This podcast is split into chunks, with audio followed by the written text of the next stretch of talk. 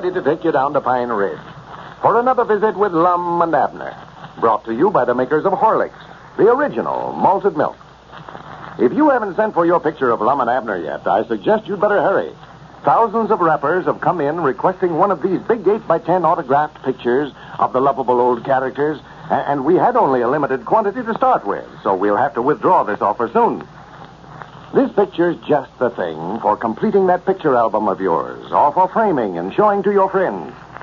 It shows the old philosophers both as they appear down in Pine Ridge and as they really are.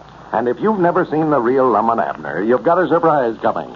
You'll never believe that the quaint, comic-looking old fellows at the bottom of the picture are the same persons as the two good-looking men at the top. To get one of these pictures, all you have to do is to write your name and address on the back of a wrapper from a half pound or larger size package of Horlicks malted milk. Then, send your wrapper to Lum and Abner, care of the station to which you are now listening. Got that? Well, you'll get your picture right away. And now, let's see what's happening down in Pine Ridge.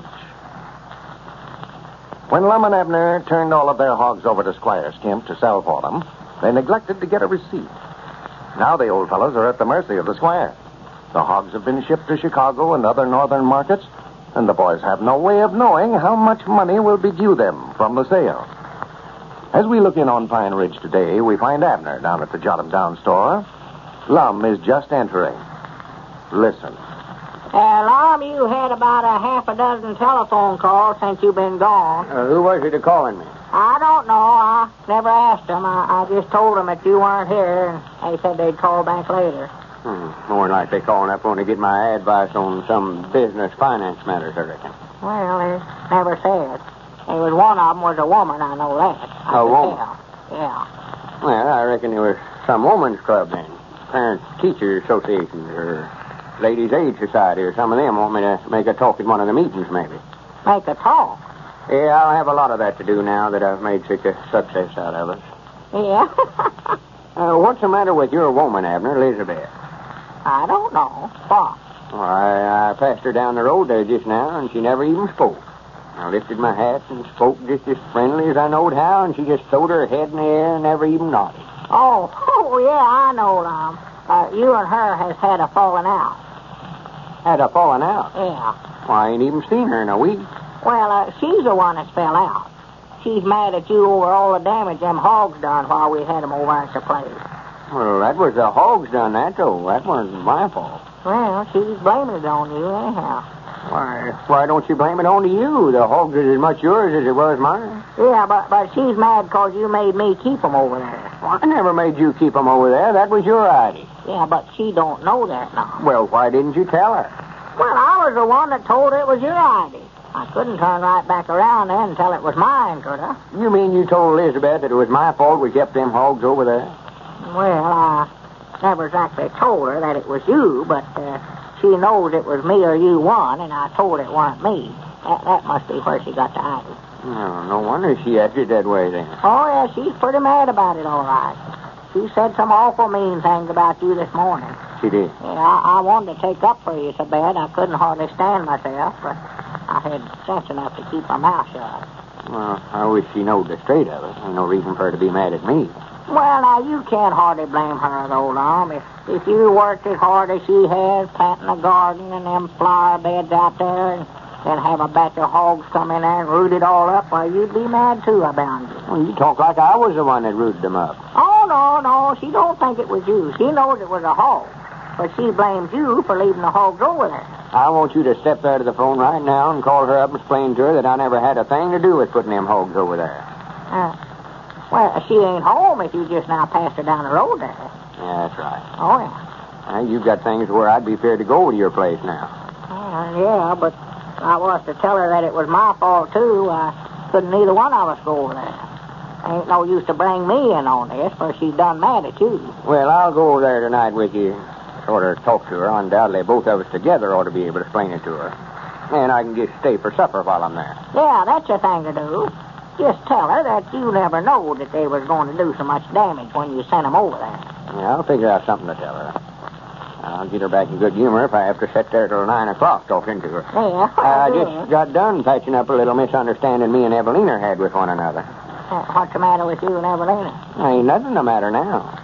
She just seen me all dressed up again today, and I hadn't been over to see her, and she figured I was sparking somebody else, maybe. I- Is that where you've been all afternoon? Well, I stopped by there a few minutes. I seen her coming home from school, and I catched up with her and walked home with her and carried her books and all. Yeah. Yeah, I was over to see Caleb Weehunt about making that statuary of us, too. You aiming on having Caleb make it? Yeah, you recollect once before he was going to make one for me, and I explained to him then how to make 'em, so he already knows how. Well, he never has made one, though, has he? No, but he's done a lot of concrete work. Made that well curb over at the schoolhouse and that watering trough in front of Dick's store, so. Yeah, but now, Lum, that's a heap different than making something that'll look like us. Well, we'll give him a picture of us to go by. See, what he does is just stack a bunch of cement up there and let it dry, and then take a hammer and chisel and, and just start chiseling it down to where it'll look like it. Yeah. Well, I'll pay my part of it, but I'm just a little dubious about Caleb ever making a statuary that'll look like anything. Oh, I don't think he'll have no trouble. He did try to get me to leave the hog out of it. Said he didn't think that'd look right, us standing there with the hog. Yeah. well, what I was telling Dick Huddleston about it, Lum. he said folks would have trouble telling the three of us apart. Yeah, he was joshing me about it. All that. bound for him. Just wait, though, till we have the unveiling and present it to the citizens of Pine Ridge. Granny, that'll make 'em sit up and take notice. Just think, Abner, years after we've passed on to our reward, folks will be walking by there and pointing at us and saying, there stands the Hog Kings. I, I thought we was going to be sitting down.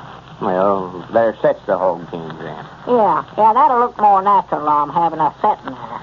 But I, I, I'm just afraid to think what it'll look like again Caleb gets through with it. I don't want nobody getting me mixed up with no hog, I know that. Well, me and him was talking a while ago. I, I believe we've got a scheme studied up to where it can't help but look like us. That is, if you don't mind to having a little plaster Paris put on yourself. Plaster Paris. Yeah, you know that stuff they make casts out of, like when you break your arm? Sort of like concrete, dries Yeah, I know what it is, sure. Well, I thought up the idea myself, and Caleb says he thinks it'll work all right. He's going to cover us over good with a thick coating of that plaster Paris and let it dry on there, and then when we get out of it, why, there'll be a mold of us. And he'll fill the mold up with concrete and let the concrete dry, and then when he takes the plaster Paris off the concrete, why, there we'll be. What? I mean, there'll be the statuary of us. Yeah, well, how are we going to breathe if we're all covered up with that plaster Paris? Well, we'll have to have a tube run out of our mouth to breathe out of, I reckon. Like a feller does when he's walking underwater, you know. Yeah. Well, might have us making out like we're smoking a pipe, and we could just hold a pipe in our mouth and breathe through that. Yeah, cigars, that'd look better. Yeah. Well, now, that gets us all right, but what about the hog? It wouldn't look right for him to be standing up there in a statuary smoking a pipe too long. No, I'm afraid we're going to have trouble ever getting a hog to stay still long enough for that plaster Paris to dry, too. Yeah, yeah, unless we catch one asleep from it. Well, Caleb's going to study about it, and I'm going to study about it some more. We'll figure out some way. We don't want to start nohow till Squire gets back from Chicago with our money. Well, I just hope we get our money. I was telling Dick Huddleston about us forgetting to count how many hogs we let Squire have, and he said we'd be lucky if we got anything. Uh, we'll lawsuit him to the high courts or get that money. I'll tell you that right now. Yeah, but the trouble is, Lum, we ain't got no receipt, no showing of no kind. Dick says he wouldn't have to pay us nothing unless he's a to do it. Well, we've got proof, though, that we turned the hogs over to him. Cedric helped load them. Yeah, but Dick says that Squire could claim that he'd already paid us for 'em, and we ain't got no way of proving that he ain't.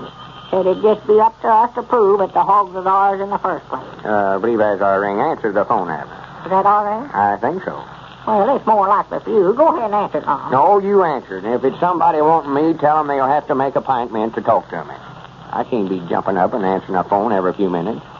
Rich as I am, my time's valuable. Tell them I'm in a conference. Well, now, which one of them things do you want me to tell 'em? Well, tell them all of them. Well, if I can recollect them. Hello? Yeah, he's here. Well, he said you'd have to make a appointment with him. Said he couldn't be jumping up and answering the phone every few minutes 'cause he's in a conference or something like that. Uh, tell him I'll give them appointment at 2 o'clock tomorrow afternoon. Tell him to call me then. Uh, he said for you to call him tomorrow afternoon at 2 o'clock and he'll talk to you. huh? Well, that's what he said anyway.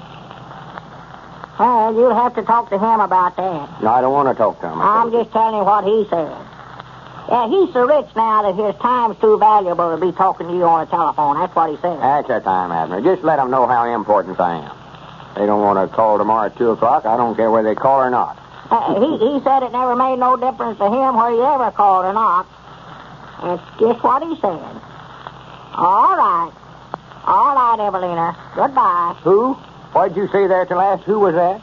That was Evelina. I never seen her so mad in my life. Evelina. Well, why in the world didn't you say so? Abner, you idiot. Natural I'd want to make her wait till tomorrow afternoon to talk to me. Well, tomorrow afternoon be too late anyway, Lum, for she wanted you to take her over to Sea Skunks to a party tonight, but she said she'd just get Frank Foster to carry her over. I said his time wasn't so valuable. Oh, my goodness. Now you did it. Abner, sometimes I get so dad blamed aggravated at you. it looks like the Hog King picked out the wrong person to impress this time. Ladies and gentlemen, I'd like to have you hear the contents of a letter from Mr. J.K. Long, dealer in leaf tobacco of Versailles, Ohio. I think it'll interest everybody. Mr. Long writes, Uh, please permit me to tell you of my experience with your malted milk tablets.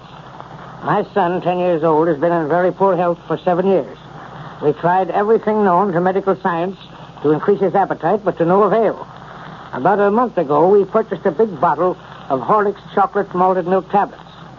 They have so built him up that he has a wonderful appetite, eating anything and everything placed before him, and has gained 11 pounds in a little over a month. I cannot speak too highly for your wonderful product. Well, thank you, Mr. Long. As you say, it really is amazing what Horlick's tablets can do and have done in a wide variety of cases. They are sustaining and invigorating and delicious as well. Don't forget, folks, that you can get a big autographed picture of Lum and Abner while the limited supply lasts simply by sending your name and address on the back of a wrapper from a half pound or larger size package of Horlick's malted milk to Lum and Abner, care of the station to which you are now listening. This is Carlton Pickard speaking for Lum and Abner and Horlicks, who now bid you all good night and good health.